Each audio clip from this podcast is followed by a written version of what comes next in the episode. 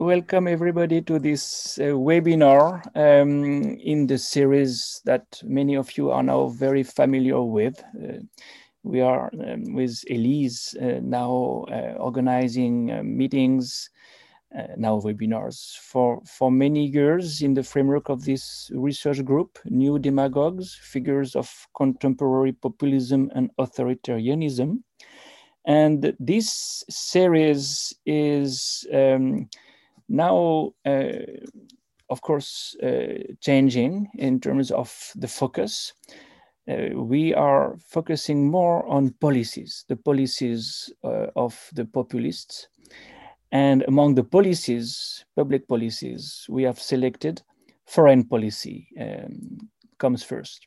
So we had, uh, not long ago, a presentation by uh, David Cadier, who is um, listening to us and watching us. So welcome, David, for being with us again. Uh, and David uh, spoke uh, about um, Eastern Europe, uh, Poland, and other uh, countries uh, around Poland. We are now somewhat um, broadening the scope, but but you are too. So maybe that's one of the reasons why we can broaden the scope. Uh, we are very uh, happy, very um, grateful to uh, Sandra Destradi and Johannes Plagemann to be our guests today. And they will present, as you could see on the invitation, an expose on populism and foreign policy in a larger perspective. Uh, both of them are working on these issues together uh, to, to a large extent. Uh, they have published uh, together a couple of articles. Let me let me uh, introduce you them to you quickly. Sandra is professor of international relations at the University of Freiburg, and she has been um, uh, for many uh, years uh, at GIGA, where Johannes Plagemann is at the moment as um, specialist of uh, international relations. He has been um, deputy professor for political science with a focus on area studies, including uh, China, East Asia, and certainly India, that is one of his areas of expertise. And both of them have co-authored two articles that I uh, recommend. Um, the most uh, interesting ones for those who uh, follow India uh, was the one that was published in uh, 2019, Populism and Foreign Policy, the case of India in foreign policy analysis. And they have published another one called Populism and International Relations, Unpredictability and into brackets. So there is some predictability and there is some unpredictability. Unpredictability, personalization, and the reinforcement of existing trends in world politics. And that was published in 2019 also in the Review of International Studies. So I've read these articles, um, I enjoy them thoroughly. Uh, I'm sure uh, the presentation they are going to make will overlap with these uh, past um, publications, but um, we will see, and we will certainly learn from you again. When they will be speaking, you will be, and I'm going, I'm, I'm speaking to the, to the public now, uh, in a position to, to ask questions.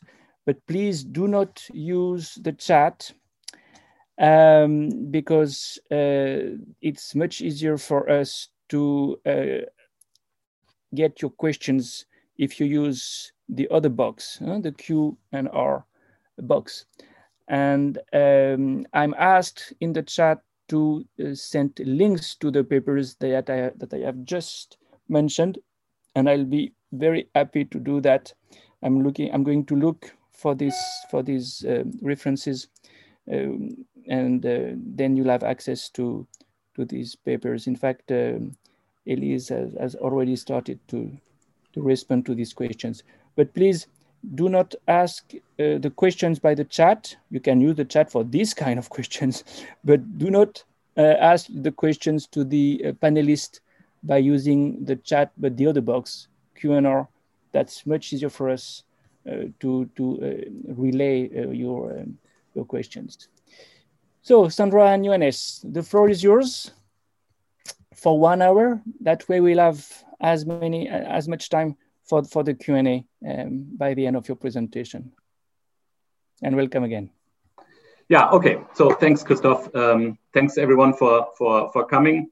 Uh, thanks for having us. It's a pleasure to be here, although we'd be, um, we'd prefer, of course, to be with you in Paris and discuss this uh, in, in person rather than our respective home offices. And thanks, uh, Christophe, for arranging uh, this. I'm really glad that we're now cooperate, cooperating on multiple fronts.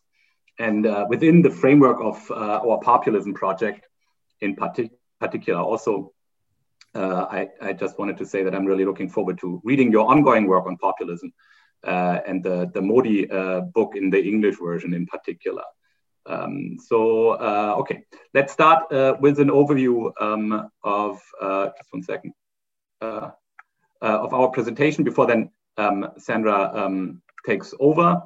Um, so instead of, as, as Christophe said, instead of presenting one particular piece of research, we're going to talk populism and foreign policy as a uh, research agenda that we've pursued through various articles in the past and that we want to engage with further in a larger project funded by the DFG, the German Research Foundation.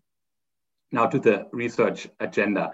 Uh, populism in international relations. Um, we, we see three ways of thinking about the rise of populist leaders and parties to power across the world and its consequences for international relations. And there's perhaps the most obvious question, also the question that we deal with in the, in the India paper that Christophe mentioned, how does populist government formation impact a country's foreign policy? And that's a question that's been dealt with often implicitly also in commentaries on Trump's foreign policy, but also in many area studies publications on, uh, for instance, the foreign policy change or its absence under India's Prime Minister uh, Narendra Modi. Uh, it is certainly a question of policy relevance also, and it is one that also has the potential to shape our understanding of populism as such. Um, that's because, I mean, that question asks what constitutes a populist foreign policy and in what ways does it differ from non-populist foreign policies? in terms of goals, procedures, and discourse. Mm, and the relevant literature for answers to this question come from area studies, comparative politics, foreign policy analysis, much more than from, from IR uh, research, really. Mm. Another set of questions that's also important um, concerns the consequences of the global rise of populism for international politics more widely. So how do populist leaders interact with both fellow populists and non-populists? Uh, and that's a question that's become virulent only more recently, perhaps, as a number of populist leaders across the world um, and across world regions has grown. And you can see the policy relevance also of this, I think, in uh, initiatives such as the Franco German Alliance for Multilateralism, which in some ways is a reaction to the fear that populist leaders will oppose and dismantle multilateralist procedures or the so called liberal international order against the interests, obviously, of countries such as Germany, France, and many others. Uh, and third, a question of uh, critical um, disciplinary uh, self-examination. What does all of this mean for the for the discipline of IR of international relations? Uh, for instance, did past expectations of growing global interaction and an ever denser network of international institutions and regulations perhaps trick us into overstating um, the role of these institutions, of these international institutions, of regional organizations, for instance. Or as I IR scholars, do we have to change course by way of questioning some of the core assumptions uh, and research practices um, that, that we adhere to? Uh, for instance, our characteristic focus on, on elites, elite interviews in global hubs and national capitals, or the equally characteristic um, disdain for first image theories, that is leaders' personality traits, usually that we, we, we tend to overlook that as IR scholars in systemic IR research. And the question really is sort of uh, whether, whether um, the populism research agenda uh, uh, uh should make us uh, rethink these, these, uh, um, these sort of approaches. Okay, so, so that in broad terms is the research agenda that we have begun pursuing since working on our first article in this field, an article, as mentioned, that came out in Foreign Policy Analysis in 2019. And in that article, Sandra and I built on our past collaborative work on Indian foreign policy, while at the same time also we've been following debates around the rise of populist forces across the globe. And uh, back then, when we started writing this, we found that uh, uh, the Indian government under Prime Minister Narendra Modi was very much an obvious part of this uh, of this trend. Uh, so we started out with a with a plausibility probe of some tentative first hypotheses on the impact populism has or may have on foreign policy. And I'll say more about this uh, uh, in a minute. Um, Sandra then will then take over with our next step, a comparison of four populist governments foreign policy records that was published in the Review of International Studies also two years ago. And here we check our findings against a broader and diverse set of countries. And we further theorize populist foreign policy with regard to their relation to other trends in international politics, as well as the question of predictability of foreign policy under populist leaders.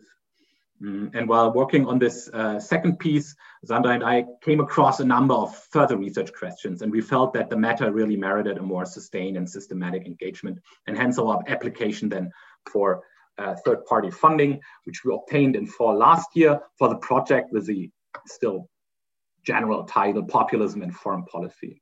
And this is a three-year project involving uh, Sandra and myself, as well as two doctoral students uh, it'll it'll start in uh, formal it'll formally start in June uh, this year. Okay, uh, so all of this uh, makes sense because um, all of these engagements, academic engagements, make sense because the existing literature on populism is still uh, somewhat limited. Of course, there's a lot of exciting literature on populism and its causes out there, and this has been reinforced, obviously, by the headlines produced by Trump and his administration, as well as European cases from Italy, Austria, Hungary to Poland. But when going through the literature, um, we found that there were only very few studies on populism and foreign policy. And the ones we found were mostly focused on, on Western cases. And one of the reasons for this is the simple fact that outside Latin America, until recently, populists have been in power rarely. Um, so much of the literature was of, of populist parties outside uh, in, in, opposition. And hence they have not been responsible for actual foreign policy making. But another reason perhaps for the lack of literature on populism in foreign policy may be that populism, pre-Trump at least, was often understood as an inward-looking political ideology or strategy with uh, limited repercussions for foreign policy. And that's an approach uh, or an understanding that is now perhaps personified best by Mexico's populist president, um, uh, Obrador. So there's, there's still examples out there for this understanding of populism as an inward looking uh, ideology. Anyways, uh, since working on the India article, a number of important studies have come out and the literature is a lot more sophisticated today uh, and also more difficult to oversee. So there are interesting articles on individual populist parties, uh, foreign policies or foreign policy worldviews, as well as more general articles outlining international factors uh, as a primary cause for the rise of populism globally. And as a, as a result, the defense of sovereignty is sometimes described as being at the, at the core of populist foreign engagement. But this does not explain, uh, for instance, why populists in Eastern Europe fall short of actually leaving the, you know, uh, the, the EU, or why in our own research we found that populists in the global south do engage in regional institution building as much or more than their non-populist predecessors.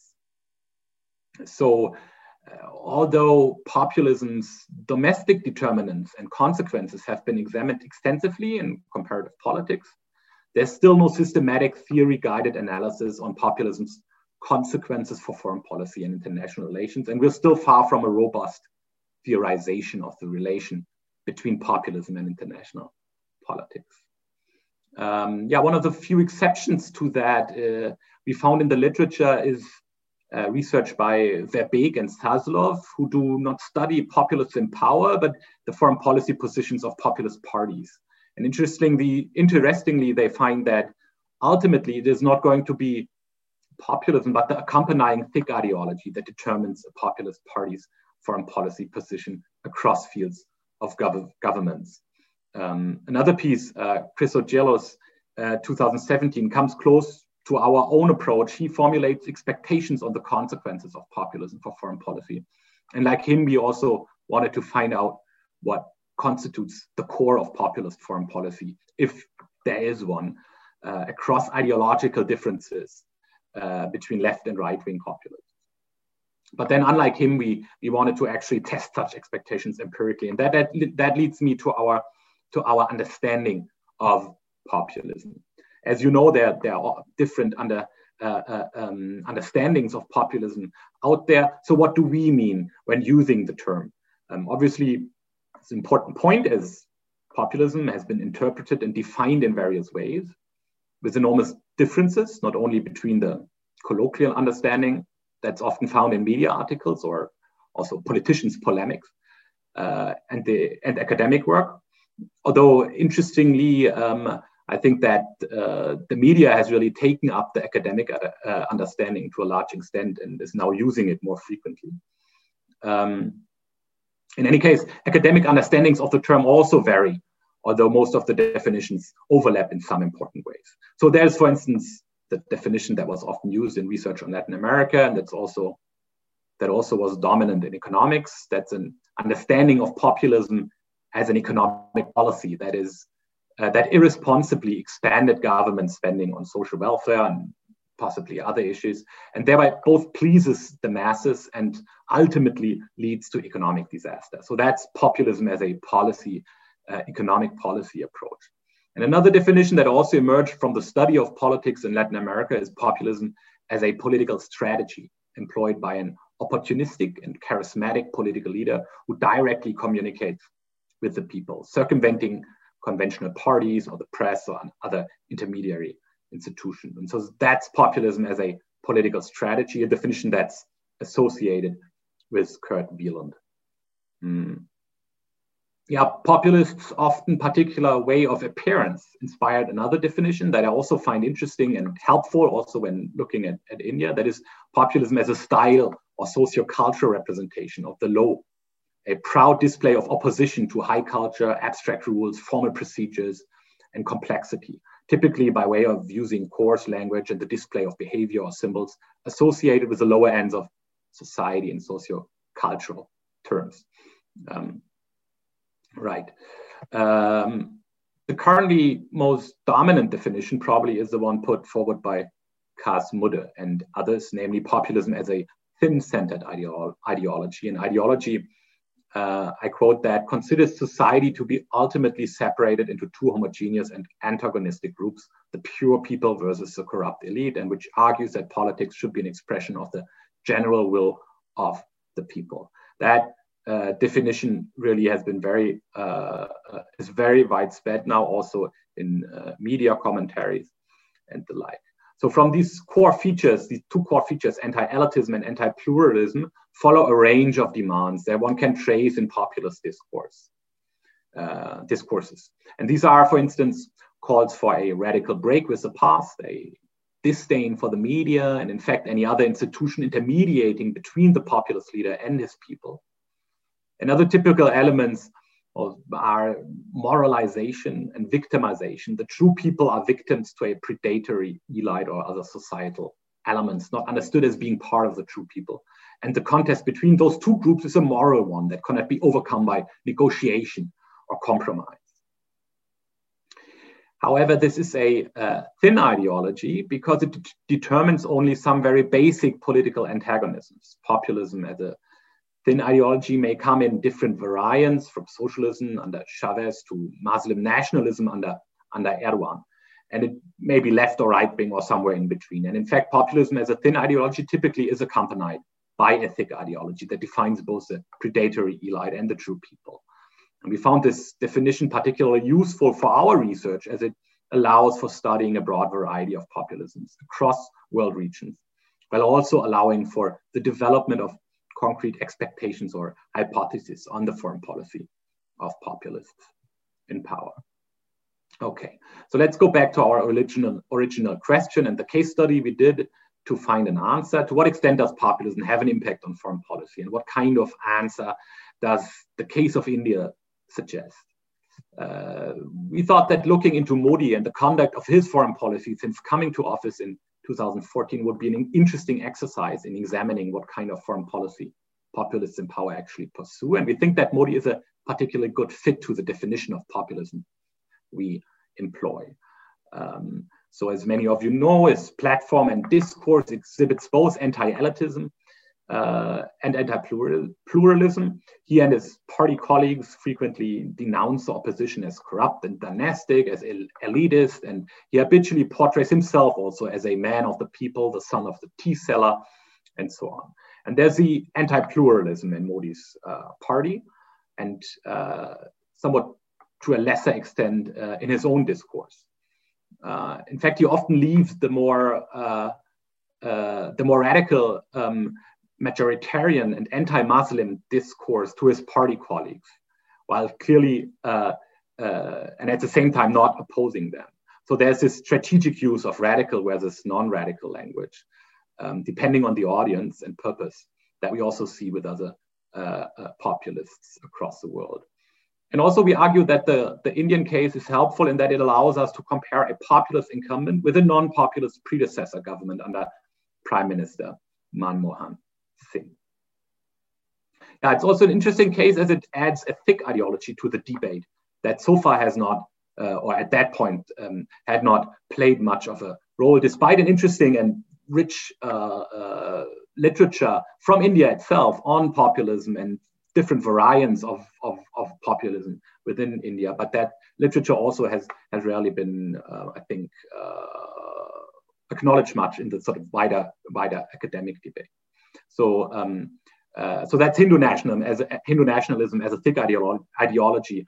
Uh, um, that's interesting uh, to look at, look at when, when, when discussing populism as a thin ideology.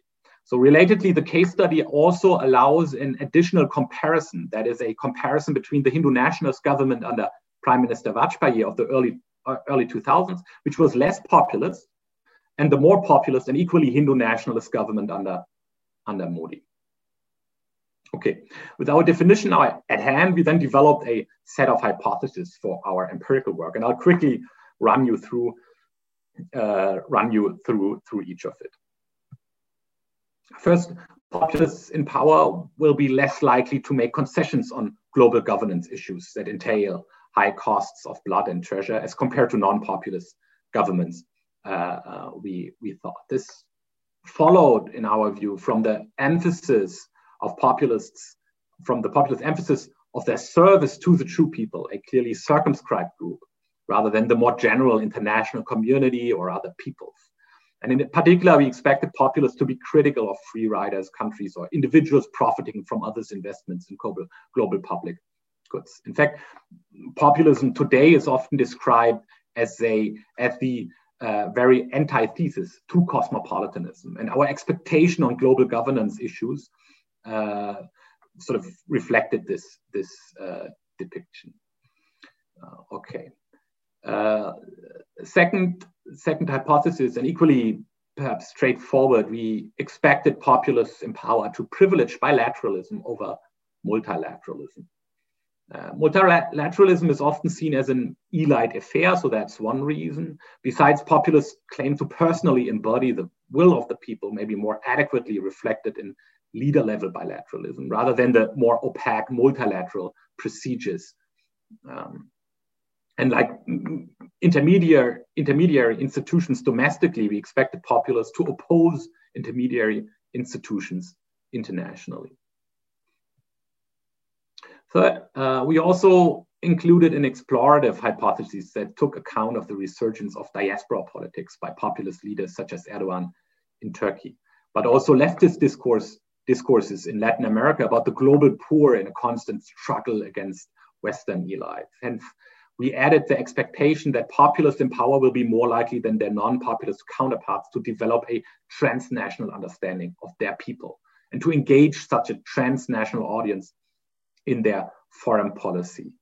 Um, so that was more of a sort of explorative, uh, explorative uh, exercise really than a clear-cut expectation.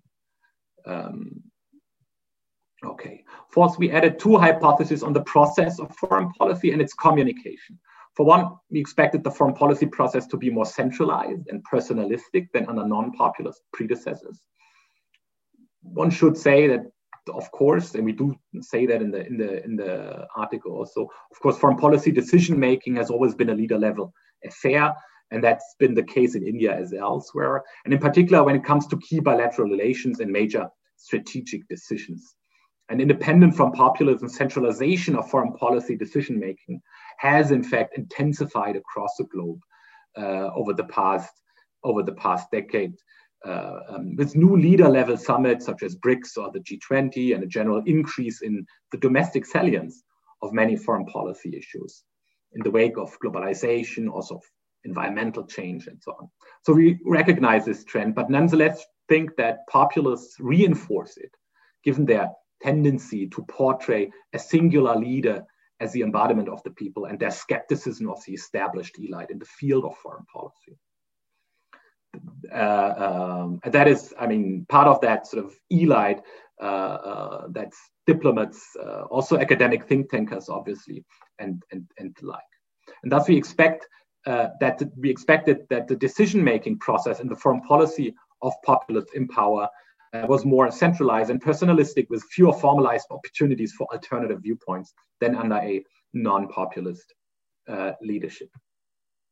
Finally, uh, as in other fields, we expected populists uh, claim of a direct and also dependence on a direct relation to the true people to also translate into a different form of communicating foreign policy. So our hypothesis here presumes populists in power to be more likely to adopt unconventional ways of directly relating their foreign policy to the people, including obviously uh, uh, via social media. And if thought through, this, this may have in fact far-reaching implications, including an increase in the politicization of foreign policy, possibly. Uh, an issue that we look at in, in more detail in a separate paper together with a colleague at GIGA uh, who works on, on Turkey, um, Hakan Taş. Yeah, let's now quickly go through our findings, namely in how far the Modi government fulfilled the expectations circumscribed, circumscribed by our five hypotheses. Mm, as said, our empirical, empirical inquiry essentially is a comparison between the foreign policy conduct under the non-populist Prime Minister Manmohan Singh and of the Congress Party and the populist BJP leader uh, Narendra Modi uh, elected in 2014. Uh, now, anyone acquainted with Indian foreign policy will be aware of the high level of continuity across time and, and governments. There's, there's always been a certain degree of uh, bipartisan consensus on foreign policy. And the Modi government, despite its comfortable majority in parliament and at times bombastic rhetoric, is no exception to this. In that sense, foreign policy changes were, uh, were not radical, um, that's the background one should be aware of when going through the hypothesis. Um, now, with regard to the first expectation of global governance and public goods, we found that Modi, if anything, has been more willing to contribute uh, uh, to the provision of um, public goods, to global governance uh, procedures than his predecessor, as illustrated by India's relatively constructive support of the Paris Climate Accord. Neither did we find the Modi government substantially less inclined to engage in multilateralism, although uh, Modi himself emphasizes his personal bonds with some world leaders.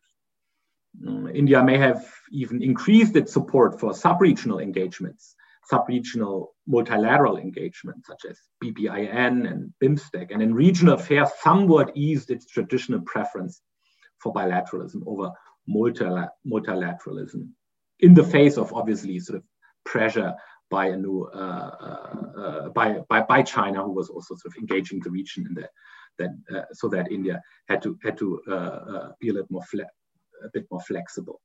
By the time of writing our our piece, India's rejection of RCEP, the regional trade agreement, including China, Japan, and Southeast Asian countries, had not yet taken place. but I think the overall assessment still holds, and one indication for this is that India's foreign minister also uh, um, participates in meetings of the Alliance for Multilateralism. More interesting were our findings regarding the third, fourth, and fifth hypotheses. The Modi government was remarkably active in diaspora politics. Speeches to the Indian diaspora have become a central element of foreign visits by the by the prime minister and Indian embassies have been attributed specific funds to cultivate ties with the diaspora.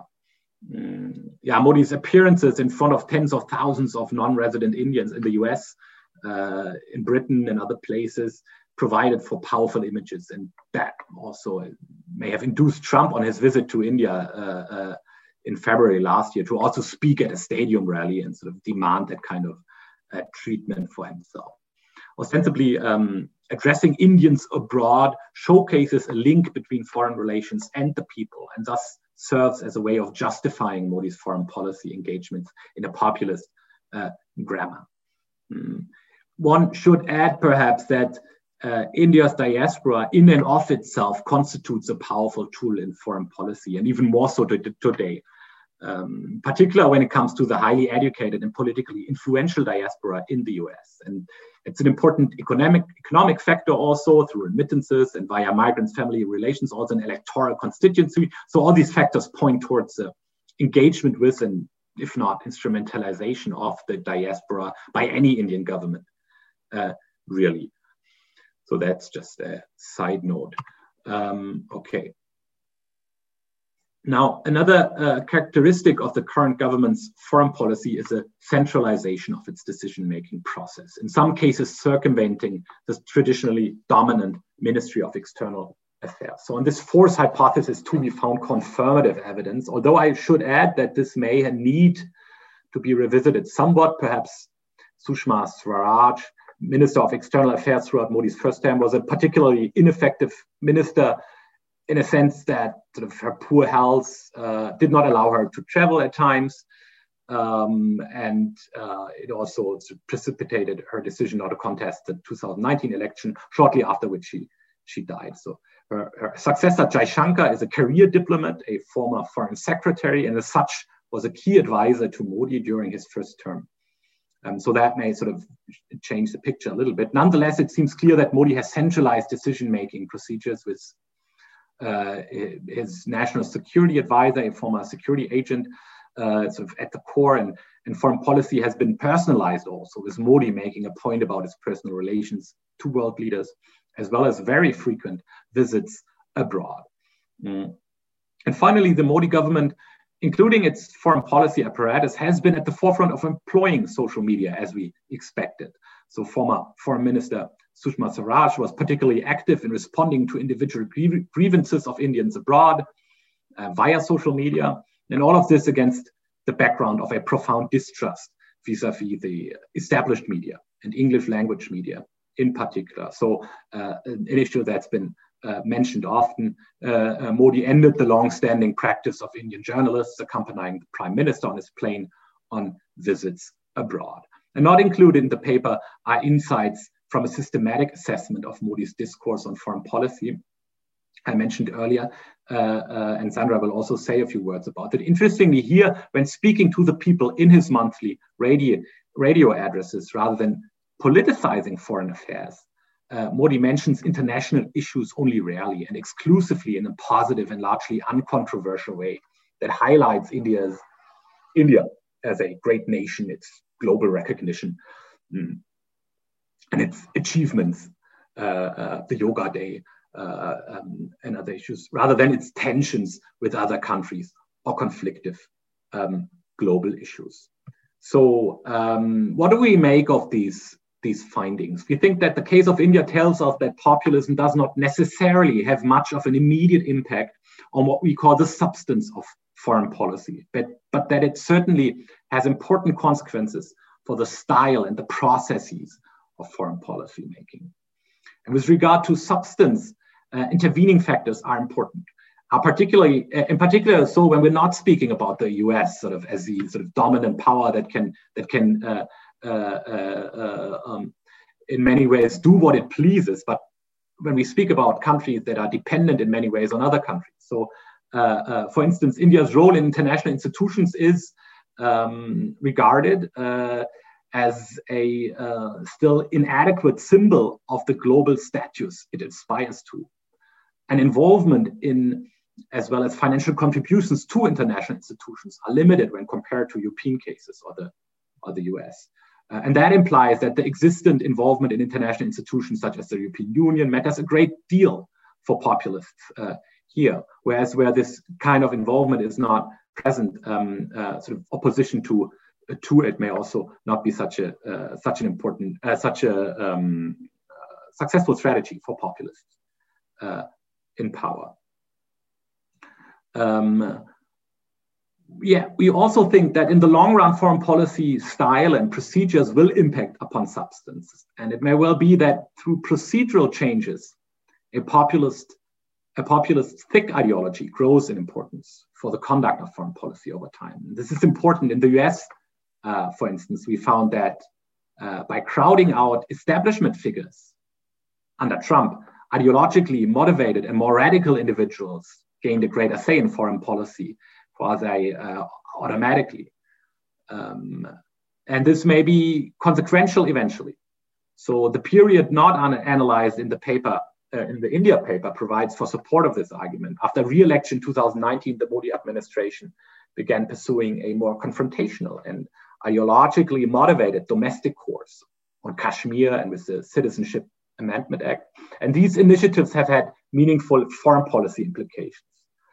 Uh, in the paper, we therefore conclude by suggesting to look into the precise consequences of personalization, centralization, and communication of populist foreign policy in future research on India and beyond. And we highlight the importance of looking into populism as a thin ideology and its interrelation then with the respective thick ideology, Hindu nationalism in this case. Uh, so with this, I hand over uh, to Sandra. Thank you, Johannes. Sandra, will you take over immediately? So here we go. We thought it would be easier to have a, PowerPoint presentation for each of us uh, so that uh, we don't have one person who always says uh, next slide. So um, yeah, thanks a lot uh, also from my side for the invitation for this opportunity to uh, present basically, well, in a very open manner, I would say the, the abductive process we are we are in, uh, and I would say we're in the in the middle of it. So um, after we developed those very first uh, hypotheses, and we did this plausibility probe for the case of India, um, and we realized, as Johannes just mentioned, that there might be intervening factors, factors mediating the impact of populism in a certain sense, uh, we decided to um, address a larger number of cases in order to try to uh, further develop those hypotheses and to think harder about uh, the conditions under which populism actually uh, can have an impact on foreign policy. So the next question we asked, and I'm basically presenting the second paper now, but in a very uh, short form so as to avoid repetitions when it comes to the theory is under what conditions does the rise to power of populists impact their country's foreign policy? And what we did here is we chose to compare a number of cases um, from the global south.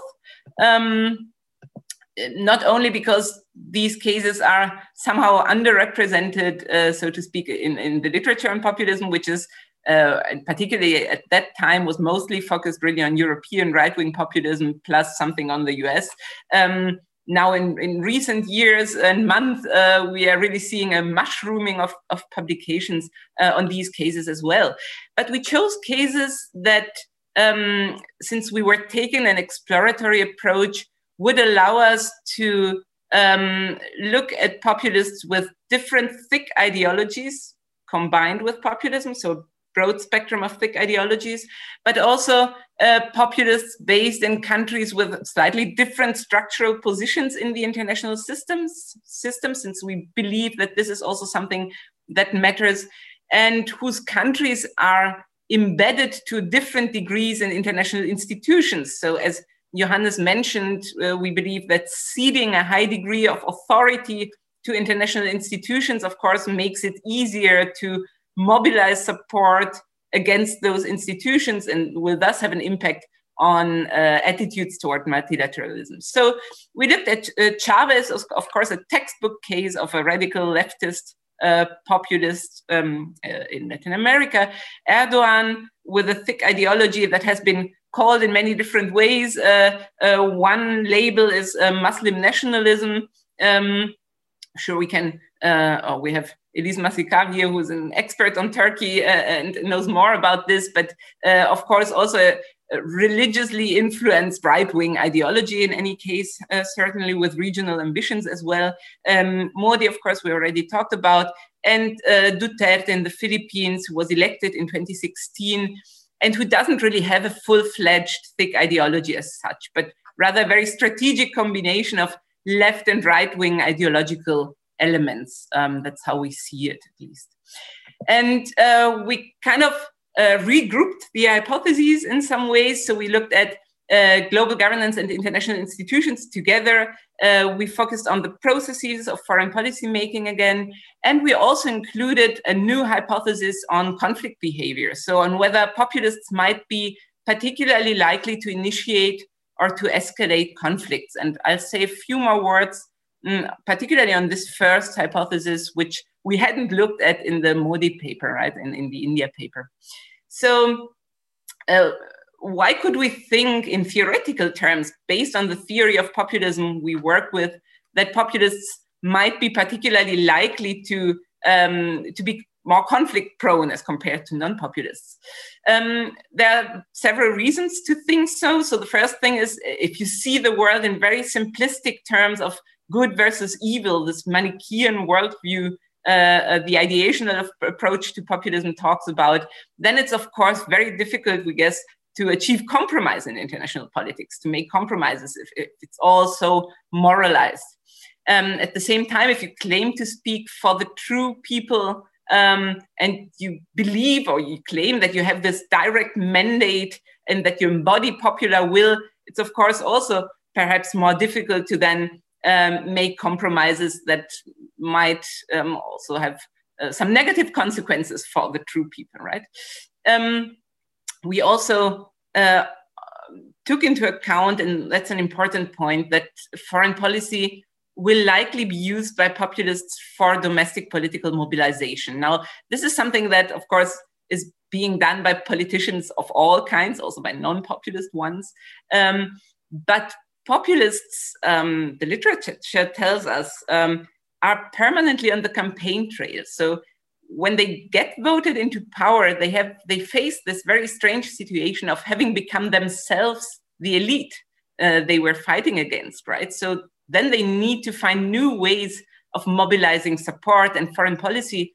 We guess um, might be a very useful tool to do so. So uh, populists might be more likely than others um, to really mm, politicize uh, foreign policy or to use foreign policy issues for domestic political mobilization. And then, of course, here again, it's more difficult uh, to make compromises then, or maybe you even construct uh, conflicts for domestic purposes.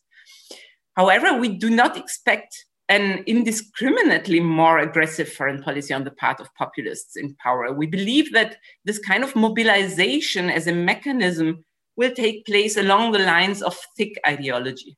So, depending on how the people is defined and how the elite is defined, this would be associated with some foreign actors and in some cases might lead um, to more conflict prone behavior. So, we expect populists in power to initiate or escalate conflicts with countries that are closely associated either with the domestic groups that are excluded from the true people or with the elite you're kind of claiming to fight. Um, so I'm jumping to the um, to the results already for each of the hypotheses.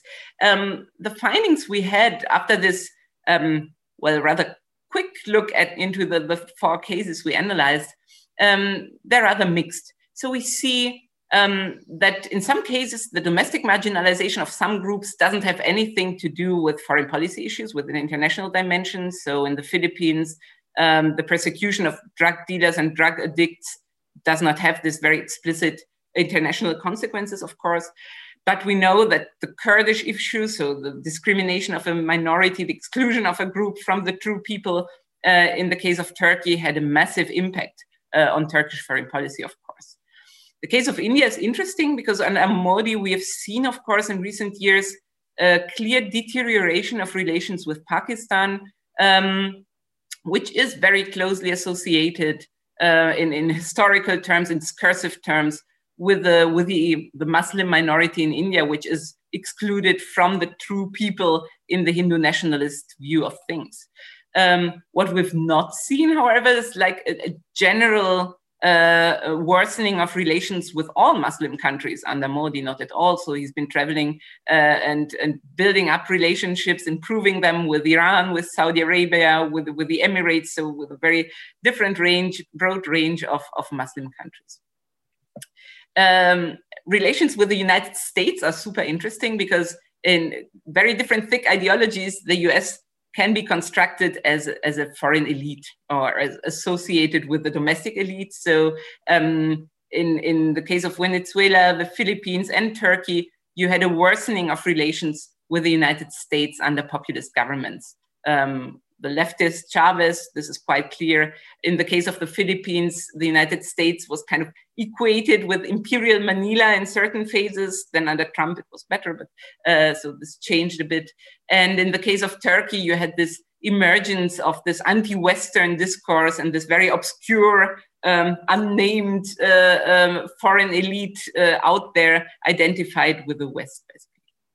In the case of India, we've seen a, a, an improvement the strengthening of relations with the United States under Modi for strategic reasons, for status seeking reasons, but also related to thick ideology. So Modi really wanted to reject anything Nehruvian in the foreign policy discourse, anything associated with the foreign policy of the Indian National Congress. So those uh, typical anti-imperialist, anti-American ideas were marginalized in the foreign policy discourse um, under Modi.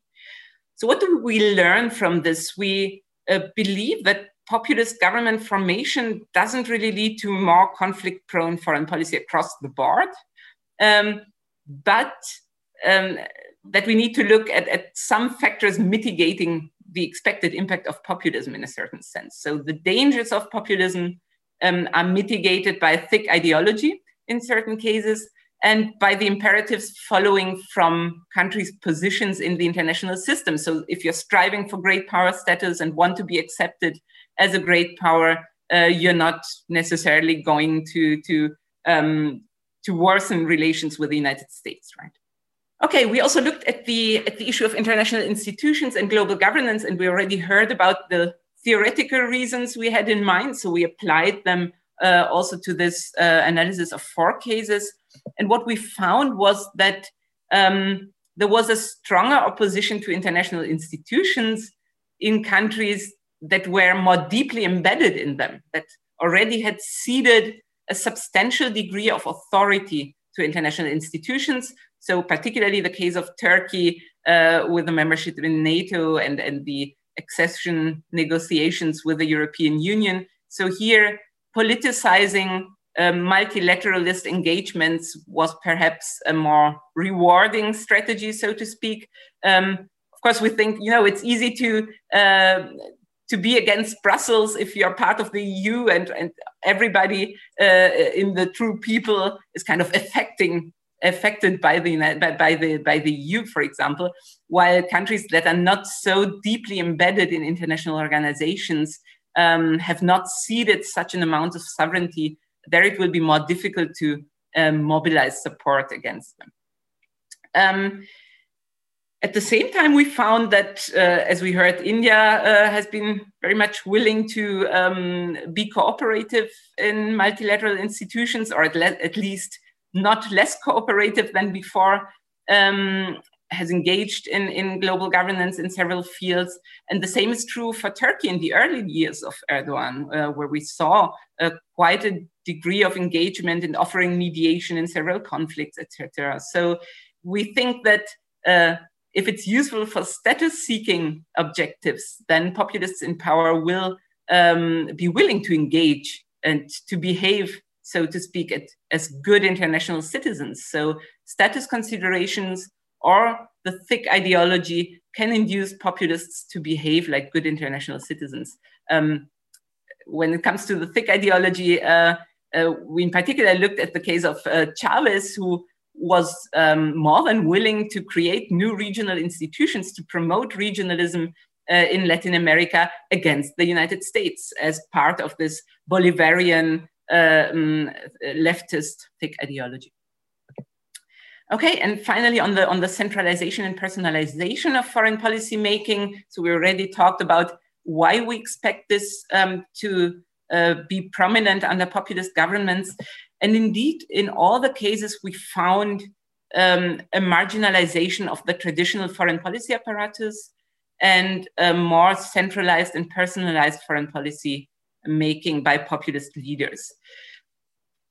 We then somehow asked in the paper, okay, so are we now completely at the mercy of uh, completely unpredictable uh, populist leaders, as perhaps uh, thinking about Trump suggested for, for a long time? And uh, we say, no, that's probably not the case because some degree of account accountability is still in place and has to be in place with populist leaders. So you have this very um, well the, the, necessity of staying in touch with the people and being consistent, at least to some degree, with the thick ideology they follow. So we believe that thick ideologies mitigate the impact of populism at least to some extent. So uh, populist leaders will not be completely erratic and unpredictable. They need to stick to the thick ideology to some extent. Of course, if you have leaders like Duterte who basically don't have a clear cut um, thick ideology, then it's much easier easier to deviate from that. But uh, your Hugo Chavez or other leftist leaders, for example, will not be able to do these huge U-turns in foreign policy on issues um, where the thick ideology has some very clear prescriptions. So to summarize that, we believe that there are some factors that in some ways mitigate the impact of populism on foreign policy as we had otherwise uh, theoretically expected it. And those factors are certainly the thick ideology. And I think we need to do more research on, on this interplay between thin and thick ideologies, how populism as a thin ideology perhaps reinforces thick ideologies or adds new twists, new elements to them. The second point is um, status seeking or the question of what countries we're looking at, the, the, kind of position in the international system, so to speak, uh, which will, um, well, perhaps make uh, um, some too radical departures from uh, what is good practice, uh, for example, impossible uh, if, if they want to achieve great power status. And, and this embeddedness in international institutions, so the degree of authority that has already been ceded to international institutions matters, of course, in the um, way uh, in which populists relate to those institutions. At the same time, you will have noticed I mentioned mobilization here and there, I mentioned politicization, but I don't think we have a proper theory yet about how this works. So we, we really need to know more about the mechanisms. And this is where uh, I kind of want to say a few words on, on what we're planning to do uh, in the upcoming project we'll have, which will start in June. And of course, we're uh, really excited about this. Um, so it's, it's funded by the German Research Foundation. Um, and we will look at um, some of these cases we already know, uh, some more, some less. Uh, so um, India, Turkey, and the Philippines will be there. Um, we chose not to do Venezuela, uh, mainly for issues related to the feasibility of field research. So we will look into the case of uh, Bolivia. Um, and we'll also have a European case, uh, namely the case of uh, the short-lived Lega Cinque Stelle government, um, which is interesting because all this allows us to have variation along the thick ideologies. So the Italian mixed thick ideology government uh, up to right wing to left wing um, ideologies and countries with very different also positions in the international system. So we, uh, we believe that uh, an exploratory approach of this kind is still uh, useful um, to continue with our theory building here. And what we're going to do is um, the following. We have two work packages um, in which we look, uh, first of all, really try to identify in a much more you know, uh, in-depth manner the features of populism in these cases. So we'll really carry out qualitative content analysis of a uh, set of selected speeches by those leaders, um, trying to find out how they define the people, how they define the elite, and to know more about their thick ideology, also including, of course, secondary literature, etc. We will very systematically assess foreign policy change from the preceding non-populist government to the populist ones we are primarily analyzing, uh, focusing on four fields uh, of foreign policy. And um, we look into the processes of foreign policy making not as a field on its own, so to speak, but as something that can affect the contents, the substance of foreign policy in those fields we'll be looking at. And in the second work package, we'll then do the abductive theory building on the impact of populism. And we will focus on two mechanisms primarily. So, on the one hand, the centralization, personalization, which we believe is a feature of foreign policy, but it's, it's, it's a mechanism on its own. And we need to really learn more and know more about uh, how this really plays out uh, in terms of consequences for foreign policy. And the other mechanism is the one of mobilization and politicization.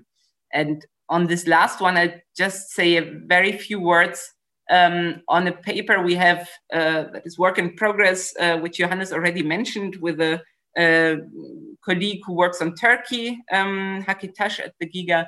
And we compare Erdogan's speeches in parliament with Modi's radio speeches. So I had the pleasure of reading uh, and coding through the entire Mann Ki Baat until uh, 2019, and it was not great fun. Um, plus the tweets by both, and uh, we were quite surprised because we found a huge difference in the degree of politicization of foreign policy in those speeches. So we looked at instances where populist leaders really talked almost directly to the people. The, the Erdogan speeches are broadcast on television on many channels. So we took these as efforts to speak to the people directly, more or less. The radio speeches, it's quite clear. And we found that um, Erdogan really massively politicizes foreign policy uh, in such an extreme way, like portraying, creating this danger of, of some evil forces um, um, um, endangering kind of Turkey, etc. While Modi, as Johannes mentioned, uh, uh, is really super careful about this and doesn't do it um, in those speeches, not at all. Um, so he keeps rather projecting India as a strong nation with many achievements, sending uh, satellites into space and doing the International Day of Yoga, etc. But he doesn't talk about about uh, almost nothing about Pakistan, nothing about China, and that's really remarkable. And um, so we thought we really need to know more about uh, why this is so, and we believe that it has to do with the very nature of populism in the two cases, which differs. So we think that um, leaders who make a much more extensive use of populist discourse, and that's the case uh, with Erdogan as compared to Modi, will also tend to politicize foreign policy in a more explicit way. And that it also depends to what extent those two dimensions of anti elitism and people centrism um, are emphasized, that this will also have consequences. So, Erdogan, who focuses on this anti elitist dimension a lot, ends up pursuing a discourse of victimhood of Turkey, which is basically under siege from uh, enemies uh, um, who want to curtail its power, while Modi will rather focus on the people centric dimensions of populism in those speeches and highlighting the, the strength of the nation narrative on foreign policy. And of course, if those elites are seen as foreign forces, as in the case of Turkey, in some way, then politicization of foreign policy can be expected to be stronger. But I believe there's still quite a lot of interesting research to do here and, and much more to find out. So let me conclude by one slide um, in which I want to give an outlook and perhaps an, an idea on why I think that this is really an, an, exciting research agenda in many ways. So, of course, um, we are super excited about it because we are um, we're doing something new um, with we should always do, but uh, uh, this is really a, a, growing, a burgeoning field. And um, since we started so early, we are also basically in touch with many of the people who do uh, research in this field, and that's fantastic. I mean, some of some of our friends are also here uh, in the audience. I've seen I've seen this, and um, and I believe that um, well, there's quite a lot of research to do ahead, and I would love to have um, this DFG project of ours also become a kind of a hub where we can organize some um, more regular meetings with this community of scholars that is working on these topics. I believe there are future areas re of research out there related um, to foreign policy issues. So the things you see here at the top on the on the politicization of foreign policy, um, on the interplay between and uh, thick and thin ideologies in foreign policy, uh, but also the, the growing literature on political parties and foreign policy out there is an area we need to talk to more and we, we can learn from. Um, and of course, uh, things like work on diplomacy, diplomatic practice. Uh, and I can't see him, but I'm looking at uh, David Cadier, and uh, um, so we've been in touch on on this issue with colleagues at CERI, uh, Christian Lequesne as well. So we hope to do some work in that direction as well. Um, it also touches upon domestic issues where more interdisciplinary work could also be done on, on mobilization strategies, on communication strategies, diversifying channels of communications. In the case of India, it's fascinating. I believe there's a lot more to do on that. And of course, also on, on democratic backsliding, the weakening of democratic institutions uh, under populist governments.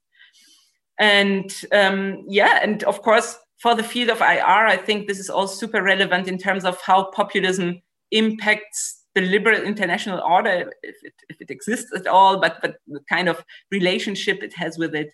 And of course, the consequences of this democratic backsliding we're observing everywhere for world politics in general. So um, there's a lot of more work to do. And uh, I'm happy we uh, did this in uh, 59 minutes. I want to thank you very much for the attention. And, and uh, I think both Johannes and I are very much looking forward to discussing with you about this now. Thank you. Thank you very much, uh, Sandra. Uh, and thank you both of you for very nuanced and detailed comparative presentations, which go beyond the, the, the two articles um, I cited in the, in the introduction. And I, am and I agree, Sandra, we have now a kind of subfield of IR uh, and populist studies, so to speak, uh, that, that, that is taking shape. So I we, we have already some questions, and I invite um, others to to um, send questions in, in the Q and A box. I made yes, especially. Uh, I think uh, there are some questions that are being asked in the discussion in the chat, especially Yes. Uh, Federico Merke, if you could add your question into the Q&A, it will be much easier for us to see all questions and yeah. deal with them. Thank you very much.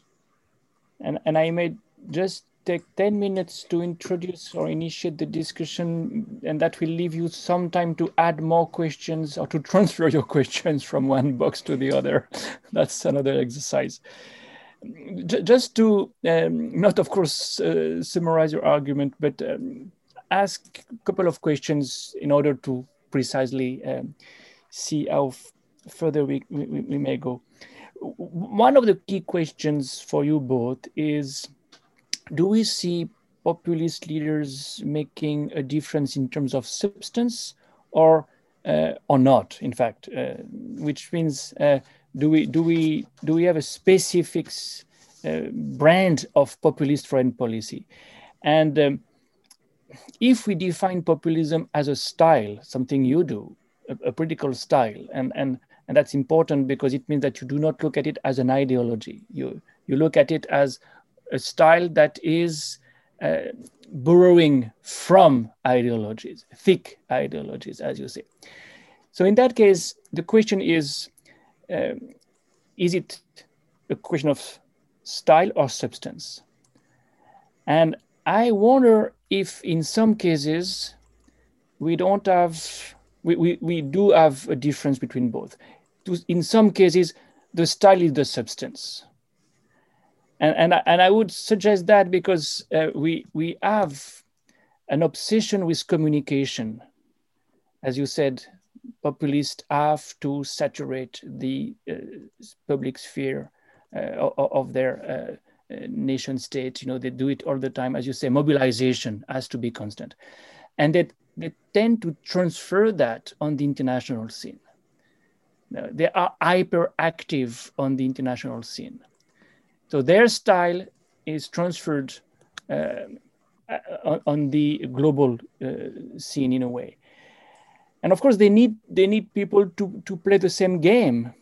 So you have this kind of rapprochement between populist leaders, which try to together saturate the communication, the if you want, uh, the the, the uh, marketing, uh, political marketing uh, kind of space, and that's why we see uh, Trump inviting Modi in Houston and uh, Modi inviting Trump in uh, Ahmedabad and Netanyahu and Modi going together to the beach.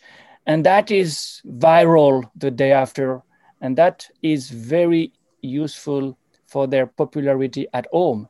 So the style of the uh, populist in that sense affects the diplomatic circus or circuit because this circuit is a circus in some ways. And it's not easy to see whether this is style only or whether we are transitioned to something that is diplomatic. So that's the first, the first uh, question uh, uh, I would ask. And the second one is, in terms of how far do populists favor escalation? You have a very nuanced response on this point. And, and, and uh, uh, you you tend to say that on the French, on the Indian side, it's not so clear. Well, again, th there are two questions there uh, that I would ask. One is when they need so much publicity, they may not do anything new in terms of escalation, but they have to publicize it much more. So what India did in Kashmir, in Balakot, may not have been so different from what the previous government did, you know, uh, uh, surgical strike, but they gave a name to it. And they publicized, publicize, publicize that so much that, again, communication may have some impact on substance. Similarly, when they tell the world that they may re regain what has been lost to Pakistan in partition, to China in Kashmir, well, they expose themselves to, to retaliations. And, and one possibility is that China has attacked India in uh, the Himalayas to show that there is no revisionism that is possible. Then the style has substantial consequences. So that, that's an invitation to somewhat think more about this, this, this kind of difference. Another point quickly is about this uh, obvious impact of uh, populism on, on diplomacy, the way it has become so personalized. Has it been also desinstitutionalized? Uh, to what extent do ambassadors report to political leaders and not to professional diplomats? You see what I mean? Uh, to what extent do we have a parallel circuit that is taking place? Um, and um, we, we, we talked about that with, with David the last time, uh, uh, and, and Christian uh, Lequesne, if I remember well, was, was saying, well, in Poland, many ambassadors report directly to Kaczynski now. Well, that's something we may be seeing in the cases you, you mentioned. That, that's a question. But for instance, when you have uh, members of the European Parliament invited to visit Kashmir, not by the Ministry of Foreign Affairs, but by, an, by a think tank that is directly connected to the BJP, then we are entering a different uh, kind of uh, diplomacy. And, and, that's not only uh, personalization, it's disinstitutionalization uh, of, of the uh, apparatus, in fact, uh, of the diplomacy. And, and the very last point um, that I wanted to make was about this idea of the unjust order, because as you rightly say, the populist is the one who claims to defend the people, the victims, the people as victim against the elites. How does this transfer, how can it be transferred on the international scene? Do we see the populist also claiming to defend the weak against the strong? Hmm? It, it's not so clear because he has to be the strong man. He has to, he has to appear as a strong man. So if he is the leader of the weak, internationally, it's, it's not so easy to sell probably, I mean, domestically as well. So this question that is key in the definition of populism by Pierre Ostiguy, when he says, well, the populist is the one who has to speak like the people, to be like the people, to be victims, victim, victimized like the people. Uh, and at the same time, the uh, ego ideal. How does that uh, travel to the international politics? Because domestically, we see how it works the plebeian, the poor, the, the self-made man. Well, it's not so easy to probably transition to the international scene uh, in, in the same terms. That was just to initiate the discussion. We have 45 minutes now for the other questions. And uh, if you have no time to respond to mine, that will be fine. Elise, tu as repéré des questions Alors oui, euh, oui, bien sûr, j'ai repéré des questions. Um, I don't. Uh, do, can you see the questions or can't you see the questions in the Q and A? We can see them. I mean, I can see like okay. three of them, and then scrolling down, of course, more. Uh, okay. But I'm not yeah, so yeah, super yeah. multitasking talented. So no, no, no, that's fine. I, I, okay. Um, I think there is, um, let's begin maybe with some general questions, um, not related to one uh, spe specific case. First of all, I would like to thank you very much for your really stimulating and fascinating speech. Thank you very much. I also have questions, but I think I won't have time to ask them anyway. Um, I think there is one general question by Ajit Francis um, about how you measure relations with Muslim countries for India specifically. So uh, if, if you look at the views uh, of the inhabitants of those countries or only uh, at the relations on a higher political level. Um, and there is another general, a little bit theoretical question about uh, by Thais Doria um, about um, how you see uh, whether regional institutions and the attempts to build local spheres of regional governance change with populist leaders. How you measure to what extent that changes with populist leaders. And a second question by the same um, uh, colleague, uh, how do you see the role of agency in foreign policy making processes under populist leaders. I don't know if this is maybe uh, related to the process dimension uh, that you addressed in your speech. Maybe we can begin with those two questions. And there are questions related more to India, more to uh, Turkey, I think, more to uh, Duterte. So there's okay, specific questions also, but we can address them later, I guess. Okay, I'm not sure how we'll do it. Johannes, do you want to start or shall I just reply to the things? Go I... ahead and I'll, okay. I'll come okay. in. Yeah. Okay, so yeah, thanks a lot for these really, really good questions, uh, especially Christophe. Um, that's a lot of food for thought. So we we think of populism as a as a thin-centered ideology. So actually, not as a style, right? Um, but we believe that the style is an important component. So we believe that there are those ideas that populists most probably also believe in. This is not something we want to question. And so we're not thinking it's all like acting, it's all strategic, right? But of course, there are these stylistic elements that um, help them achieve this goal of claiming to represent the people, right? And, and there's, I think, a lot of super exciting more work to do um, out there. Um, you asked this super important question on whether the style might become the substance. So this um, meeting other populist leaders, saturating the public sphere with images, shaking hands with them, etc. And I believe this is part, on the one hand, of the personalization thing. So this this working with images, being there, embodying those relations in a very physical manner, also. And it is very importantly, I believe, a legitimation strategy. There's super interesting work. Um, uh, being done by Daniel Wajner from, from the Hebrew University of Jerusalem um, on, on those international legitimation strategies of populist leaders. And um, so it's definitely a tool to show that um, they are part of some kind of like-minded international community and particularly uh, like for populist leaders in smaller countries like having somebody like us president trump whom to pose with uh, is of course something further enhancing uh, the standing and image. Um, so, so it's an important tool for domestic purposes again. And this is where I think we, we believe that this link between the domestic and, and the foreign policy is perhaps much stronger in, under populist governments because of this mobilization aspect.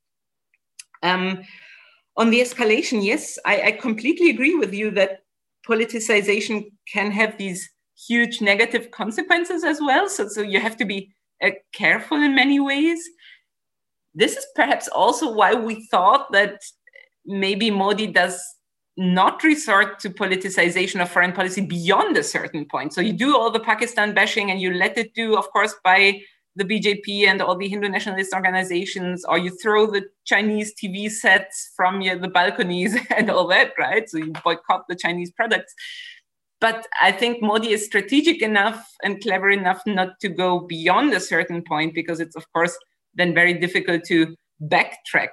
And India is not part of an alliance like NATO, uh, which might come and help. And, uh, and it's, of course, placed in a super, super dangerous neighborhood with nuclear armed neighbors um, uh, uh, like, like China and Pakistan, right?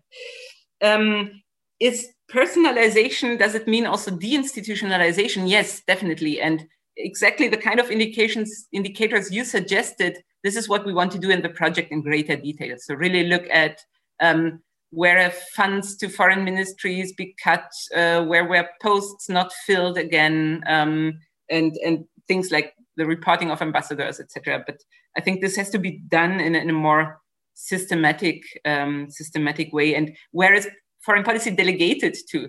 So, of course, the BJP uh, think tank inviting the MPs uh, to Kashmir, it's a very good case. But then again, we also have German foundations all over the world who do the kind of back channel diplomacy that the, the, the embassies can't do or don't want to do. So that's not super untypical. Um, but of course, I think there's a lot to look into. Um, and finally, the claim to defend the weak against the strong. So this um, this unjust order, and and do populists do this? Um, claim this to, to defend the weak against the strong?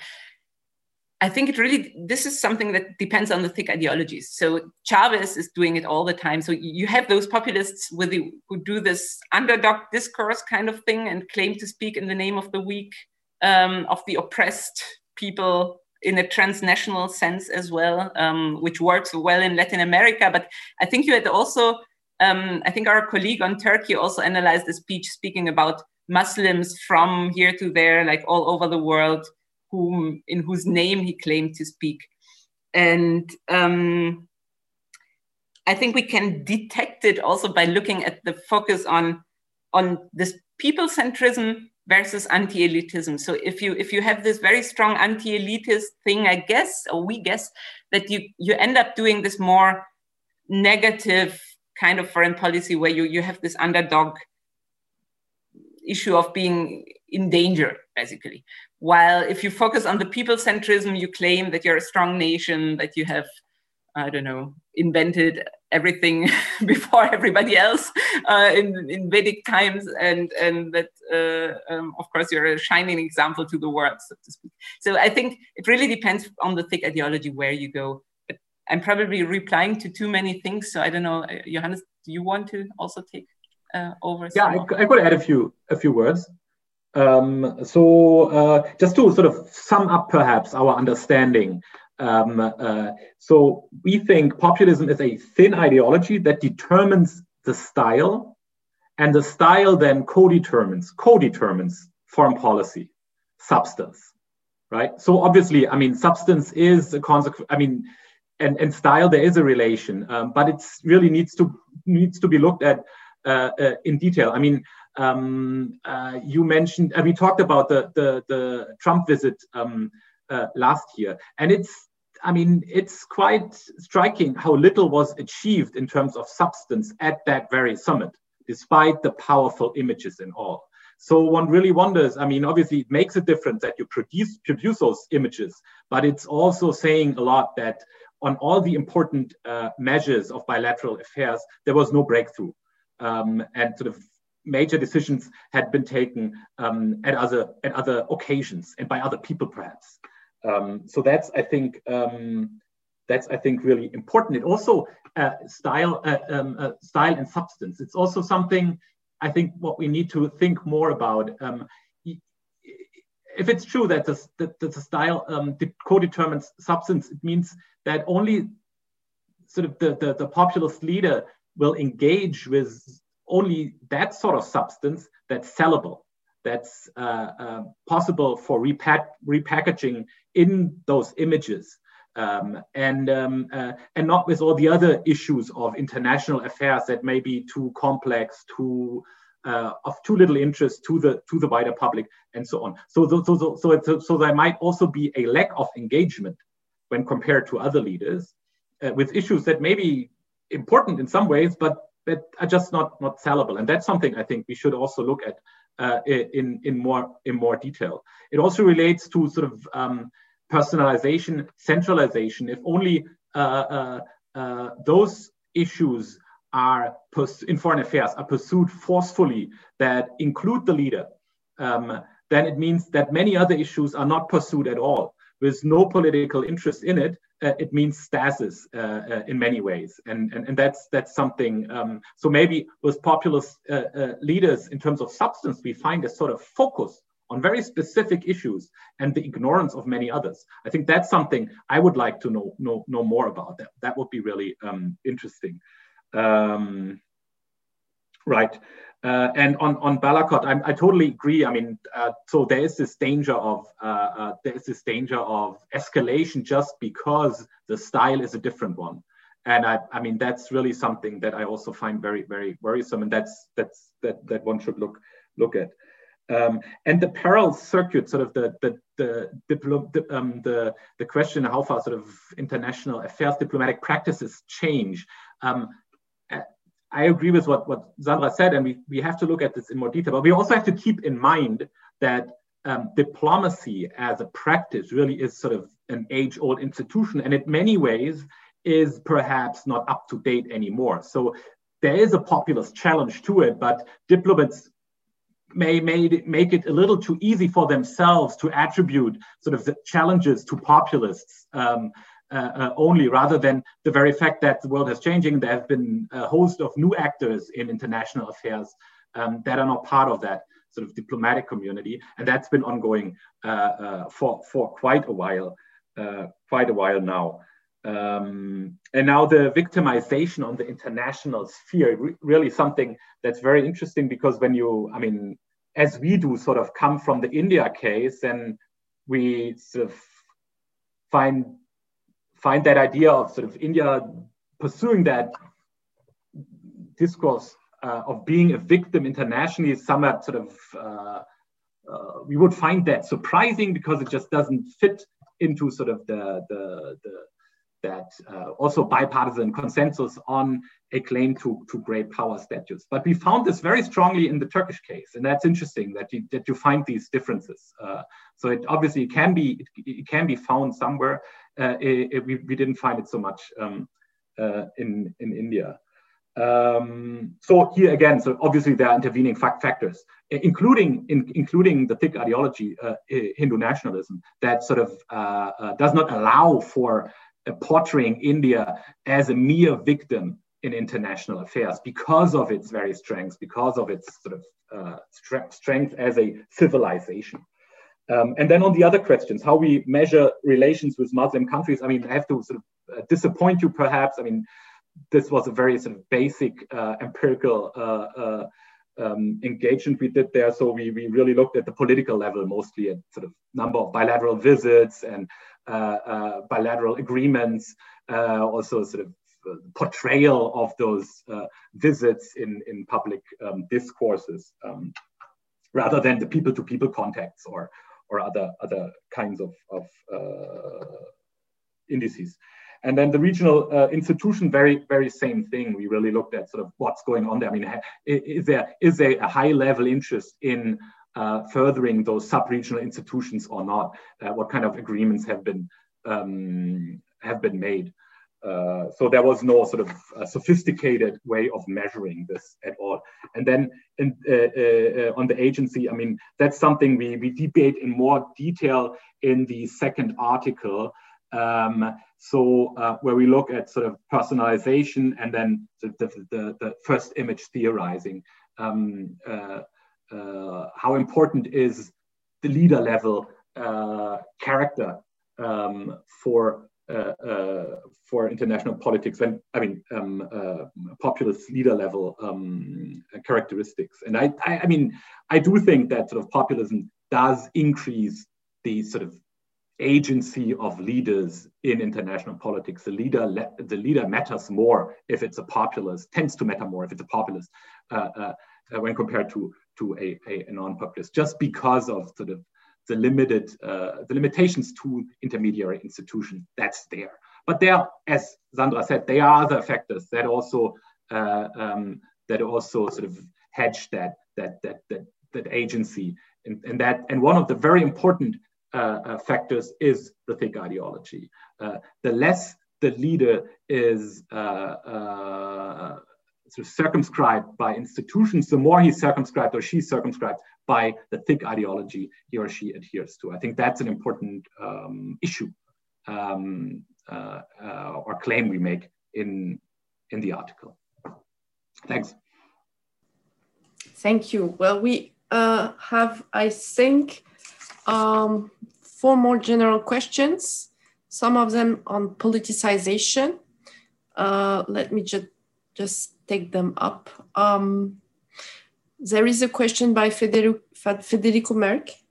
Uh, he says, uh, he asked if you could elaborate a li little bit more on the relation between populism and politicization um, because um, he understood at the beginning of the presentation that politicization of foreign policy was part and parcel of a populist formation. Um, then if this is the case, then politicization would be endogenous to populism. So that was the first one uh, linked to um, politicization. Um, yeah. Um, there is also another uh, question by Ugo Gaudino on politicization. Um, he says, um, oh, sorry, no, this is not the one. Uh, oh, sorry, this is the another, general question. It's not linked to politicization. Uh, he asked um, what you think about the relationship between Western populist leaders and national security bureaucracies, such as the military and the intelligence. Um, the, because, um, yes, international relations theories traditionally consider them as difficult to politicize. Um, however, he says Trump showed us that populists can indeed politicize national security um, so do you think this is dependent only on the US post system or is that linked? Is that a trend that we might expect also in Western European politics or might that be related to populism? And then um, another general question um, by an anonymous uh, admirer who asked that um, who states that in most of the populist countries in the global south, we have seen how populists have a greater tendency to violate human rights, like China and Uyghurs. Uh, and the cutoff of the internet access in Jammu Kashmir uh, or in the farmers' protests. And so, how do you think this tendency might affect the foreign policy decisions of populist uh, well decision makers? So may maybe after that we can shift to more specific um, case-related questions like India uh, or others. Thank you. Um, Johannes, shall I start again? Maybe, uh, maybe start with the last one on, on the human rights violations. Um, so, I mean, what definitions of populism tell us? I mean, particularly the much criticized work by, by Jan Werner Müller, who says that basically populists are anti-pluralist by definition because they claim that they and they alone can represent the people. So by definition, any kind of opposition is kind of exclude from excluded from uh, the, the representation on, of the true people is also delegitimized. So they tend to weaken uh, democratic institutions and to systematically exclude certain groups of the population from the true people. So, against this backdrop, in many cases, we see this accompanied uh, by human rights violations, right? So, um, this certainly plays a role in many of the cases. We know it's not part of the definition of populism as such, it's, it's a consequences of many aspects um, uh, that are typical of populism. How does this impact foreign policy? Um, well, in, in the cases we have addressed a bit, um, we've seen that, um, for example, what populists don't like is being criticized for the human rights violations, which is something no country likes uh, particularly, but uh, it's, it's, you know, the claim of representing the true people uh, kind of embodies this notion of, of caring for the people, etc. And at the same time, this notion of sovereignty, which is so important to populists, um, is challenged, of course, by um, by actors who, who kind of criticize what happens in domestic affairs. So we've seen Duterte really reacting badly and all the bad manners he displays, uh, uh, they come out against international institutions that have criticized his human rights record. So uh, you see a worsening or, or, this huge criticism of, of, of, reactions to the European Union, to the United Nations, etc., after those institutions tried to meddle with domestic affairs. So what populists seem to have a problem with in general is uh, any any kind of uh, meddling with their sovereignty, right? So sovereigntism is a core feature, and those human rights violations are considered a domestic phenomenon. Nobody should interfere with. So I would say the human rights violations are not by definition something populist as such, but frequently emerge in populist regimes.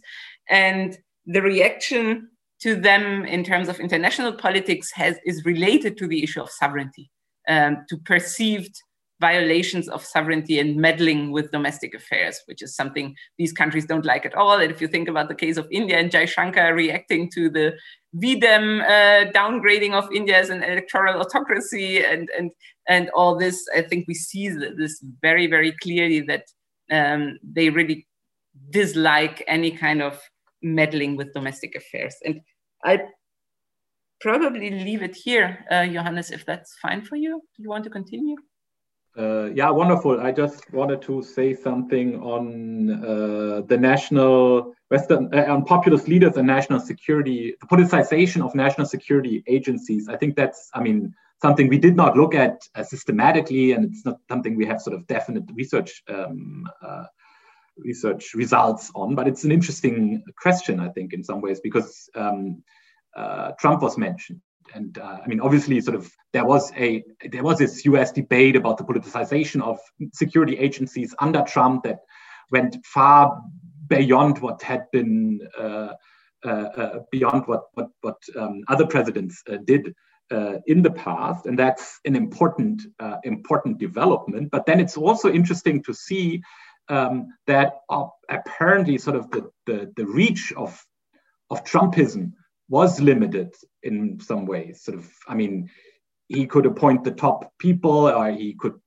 uh, uh, uh or, he, or, he, didn't appoint many uh, many posts in the in the foreign ministry and, and, and so on. But but this establishment was still there, and I mean, all this leaking from the from the establishment that's also something that's that's interesting and um, so there's in interesting research on this uh, by daniel drezner where where he argues that sort of uh, if i remember correctly um, sort of um, the the fragility of a trumpian uh, populist thick ideology that's my term now um, uh, also weakened uh, his reach into those institutions right? And I think it, it really points us somewhere that the, the thick ideology is important. The populists are able to, um, to really uh, um, meaningfully um, uh, uh, transform institutions like those um, national uh, uh, security institutions if they have a thick ideology that accompanies their thin ideology, that gives the individuals on the lower levels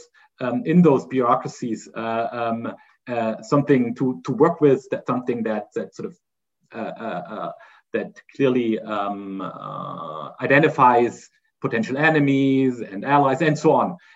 And if it's only it's if it's only the thin the thin ideology, that's not there, and then then, then the impact is, is limited. That would be my sort of working um, hypothesis. Thanks.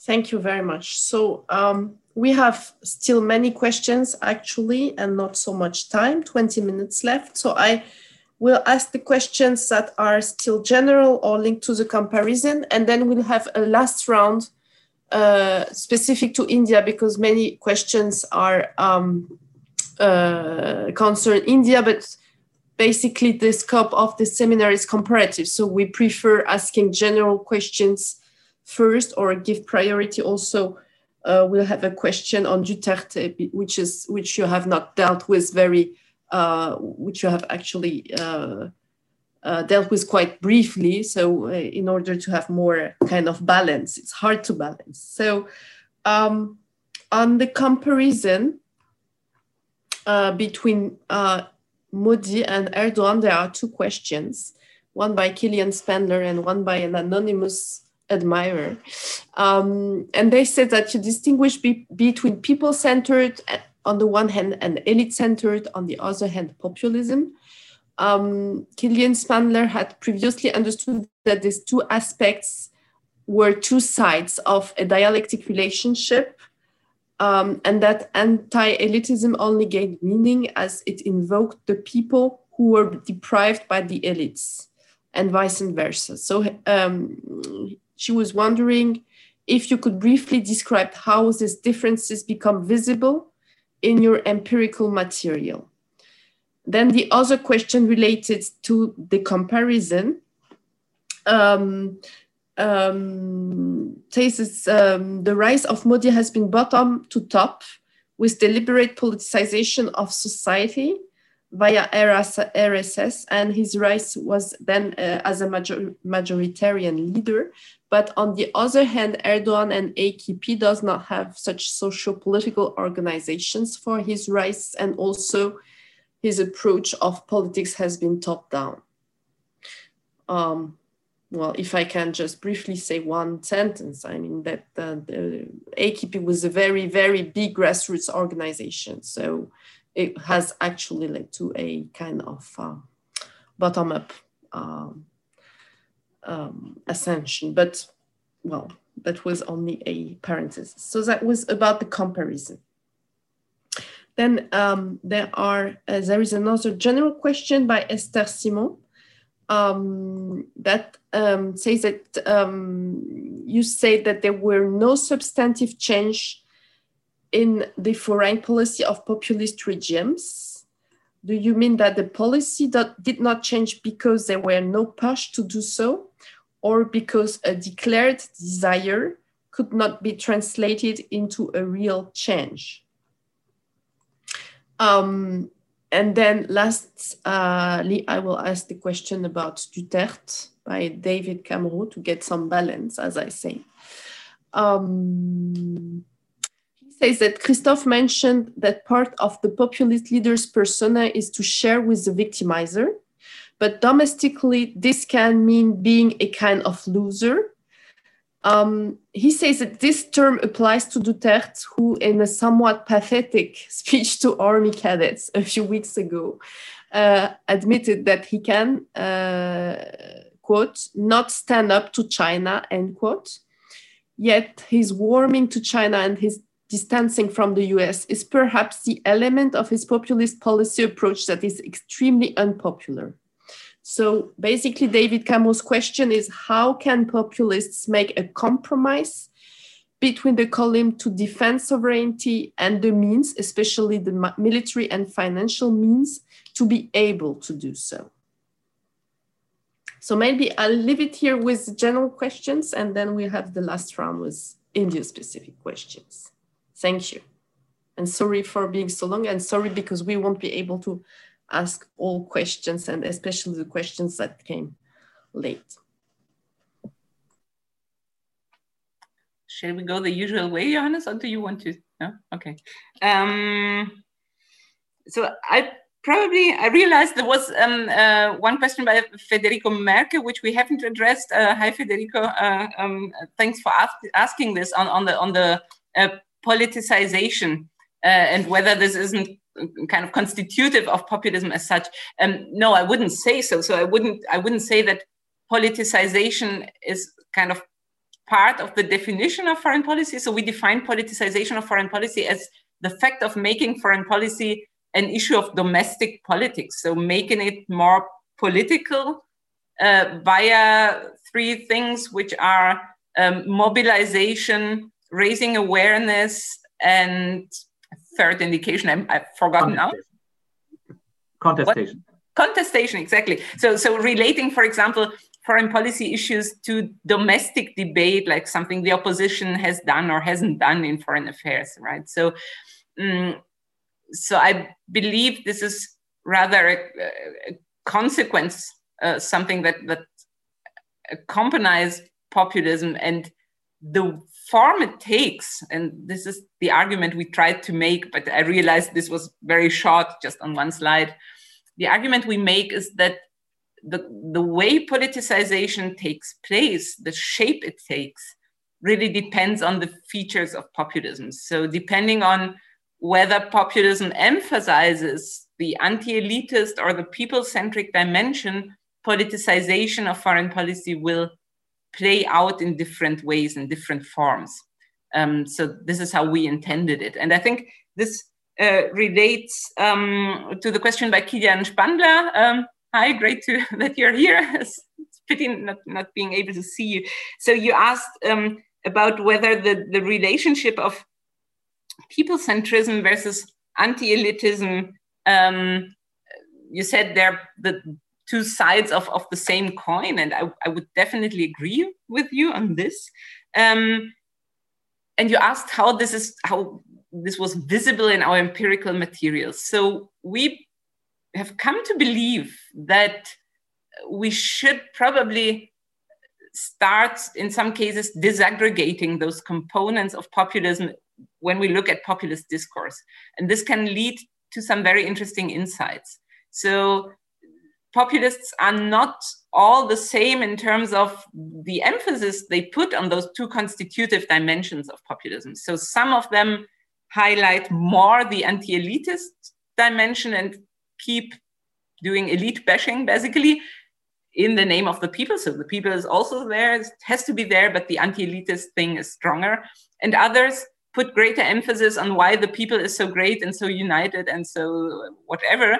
And don't give so much space to the anti-elitist component. And how we did this, is so we basically coded speeches, we did the qualitative content analysis and looked at instances in where Modi and Erdogan um, basically referred to the elite uh, in negative terms to an, an elite didn't have to be called elite in, in all cases. So juxtaposed the people to an elite and mentioned this elite explicitly um, versus cases in where they uh, claimed to speak in the name of the people. So Modi, who claims to speak and then to I, I, I, am your voice. I'm the voice of 1.3 billion people speaking here from the Red Fort. So you have the people centrism here, my brothers, sisters, and the mothers and the farmers and all that. So you have the people centric thing, but it's not all the time like okay, the bad dynastic Congress has done this and that, but it's more the um, I don't know the, the, bureaucrats with the with their red beacons on their cars, uh, which I'm now prohibiting, but that's not a big topic. So you see very different weights in populist discourse assigned to these two dimensions. And it's super interesting to study, I believe. Um, I probably stop here. Yeah, okay. So um, on the comparison uh, sort of uh, between Turkey and India again, and the differences between the two, RSS in India and Erdogan more top down or not. Uh, I mean, that it's certainly the case that I mean there are many differences between those two countries, and it's always difficult. I mean, if you have those two cases and you make a comparison, I mean, what can you draw from it? Uh, that's always sort of uh, methodologically, it's always you can always challenge that. Uh, we found it. I mean, first of all, we found compelling that there are some interesting similarities, and that's a case. That's the fact that there is this uh, uh, the thick ideology that's a, that's a religiously inspired thick ideology that we found interesting and, and, and sort of a, a conservative, religiously inspired thick ideology, Hindu nationalism and, and, and Muslim nationalism. And that's something that's interesting, uh, uh, we thought. And we had these two larger than life figures. And that's also something um, um, that's that's uh, uh, that's meaningful, and that made us sort of uh, uh, choose this kind of um, comparison in the in the first place. On the substantive change or the absence of substantive change um, in the foreign policy of populists, um, well, maybe uh, so this didn't come across correctly in our presentation uh, because we focused on the India part, or I focused on the India part so much, and we, we argued that there was no or little substantive change in the foreign policy. Uh, uh, uh, under Modi when compared to Manmohan Singh, but there certainly was substantive change uh, in the foreign policies of the other populist leaders we looked at. Duterte was mentioned. I mean, his sort of um, turn away from the exclusive alliance with the with America and sort of turn towards China. That uh, in the very first year of his uh, um, presidency, that was a substantive foreign policy change, obviously uh, meaningful. Although also sort of one can question this the the extent of it, I mean, sort of the alliance with the US is still in uh, uh, is still there, and it's not sort of um, been replaced. The US was not replaced by China by any uh, uh means. Uh, or uh, Erdogan, I mean, he made some very substantive foreign policy change changes over the course of his um, of, of being in power as prime minister and, and president. And um, and the, the, same is true for Venezuela, Chavez.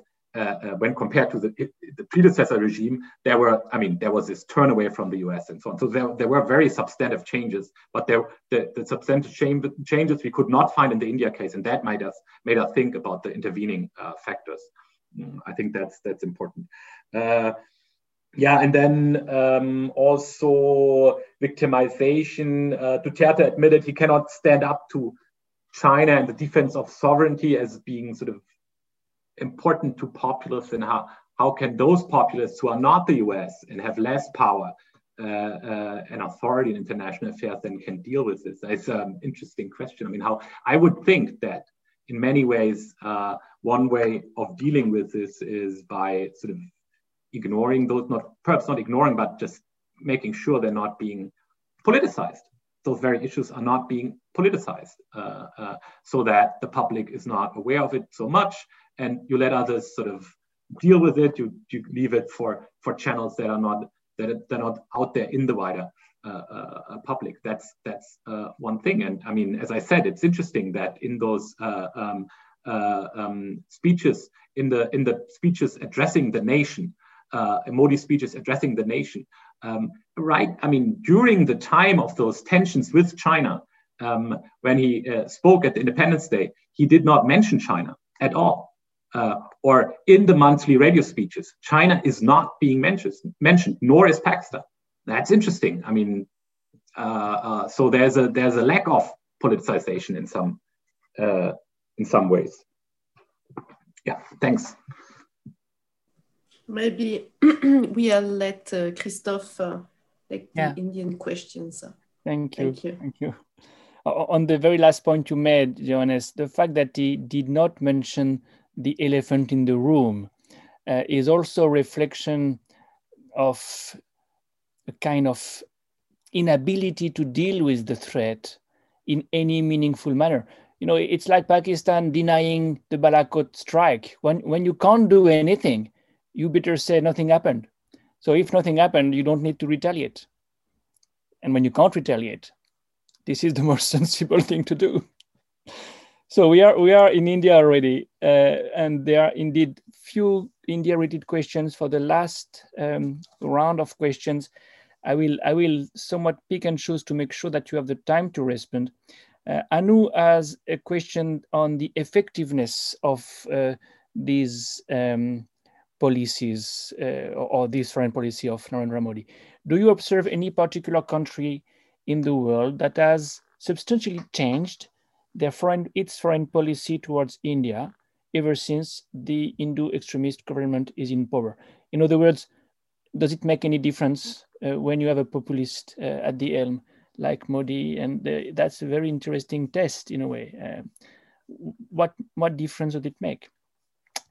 Um, Ajit as a follow-up question um, on what the Muslim world is uh, doing vis-a-vis India. Even though anti-Muslim politics may not have affected relations with Muslim countries, has it given legitimacy for Modi's foreign policy to pivot from its traditional support for a two-state solution?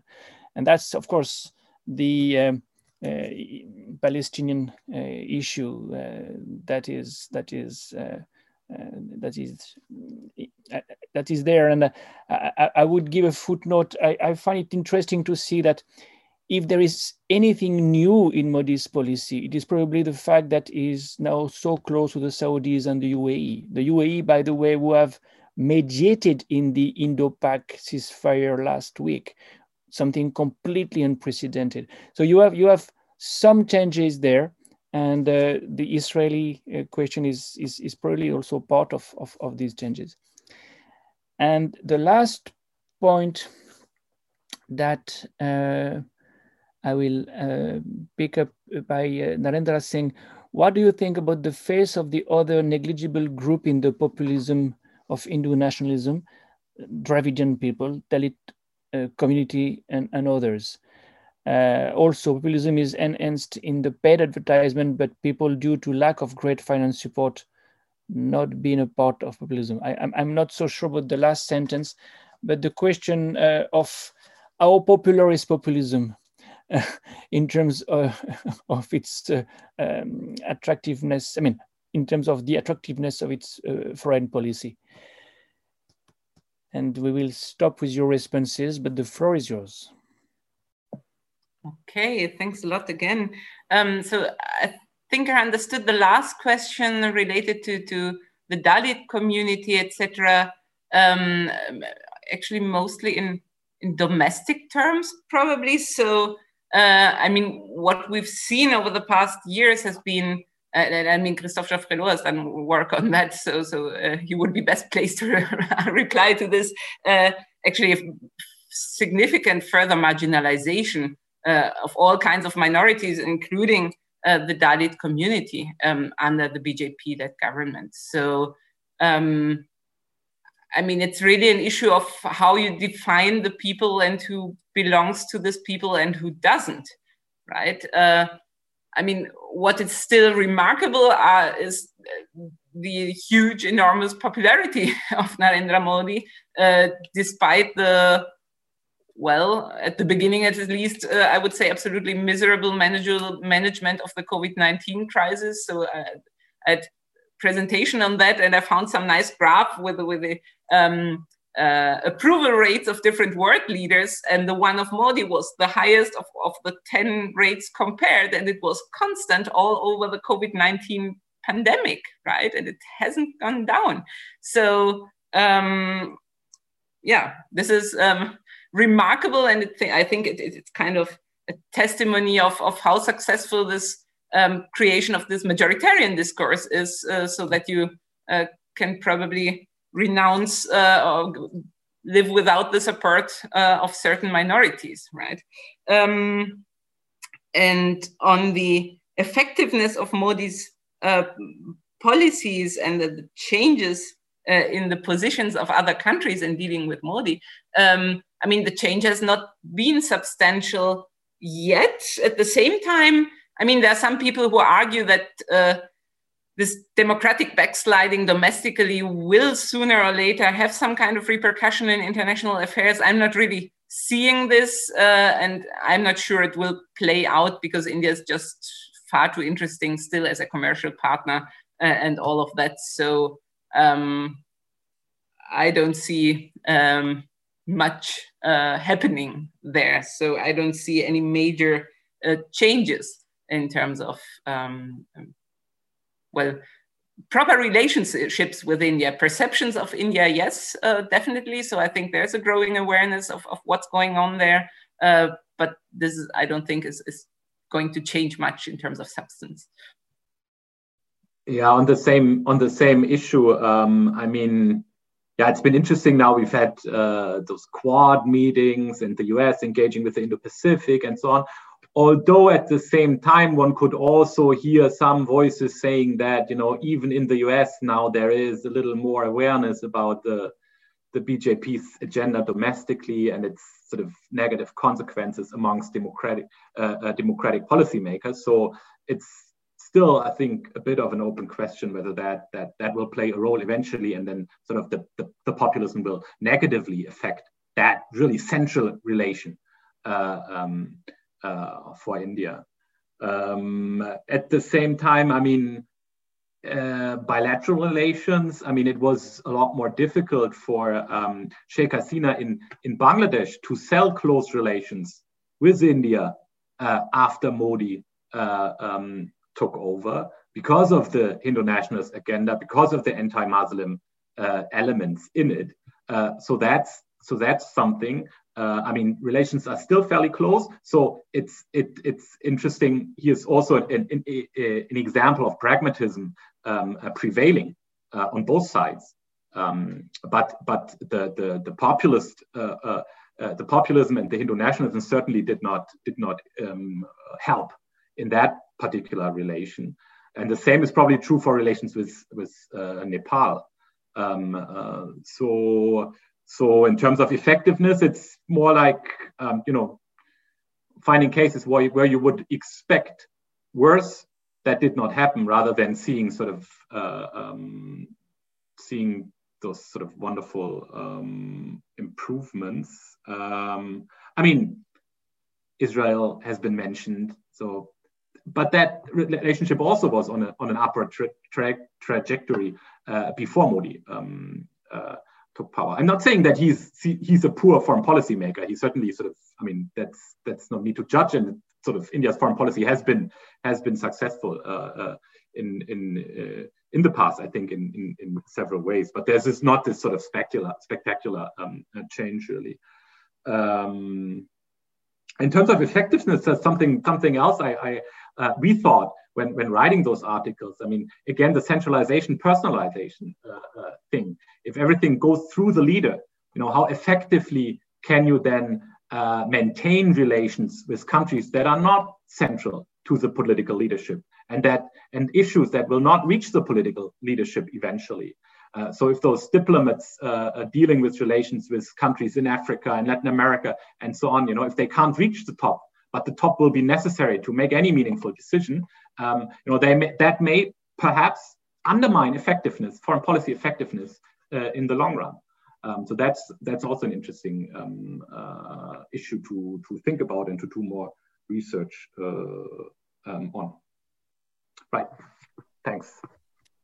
Thank you. Thank you very much. Your, your last two responses, uh, the last by Sandra and the last by you, uh, Johannes, really illustrate what we are exploring uh, one meeting after the other.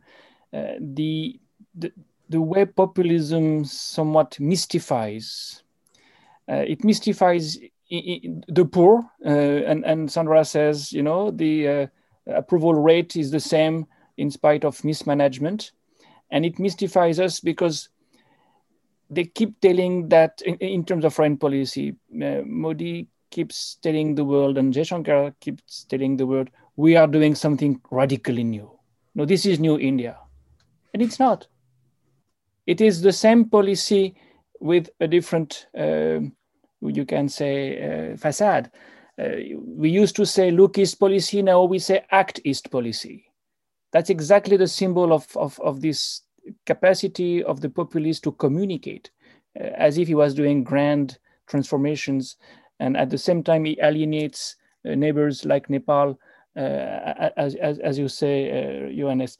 So this is the core of the matter, domestically as well as uh, in, terms of uh, foreign relations. So, so thank you, because you have really documented and illustrated uh, what Elise and I are, are, are looking for with the group um, for the last few years, and, and will continue. And hopefully, you'll, you'll, you'll, you'll be with us in the coming meetings.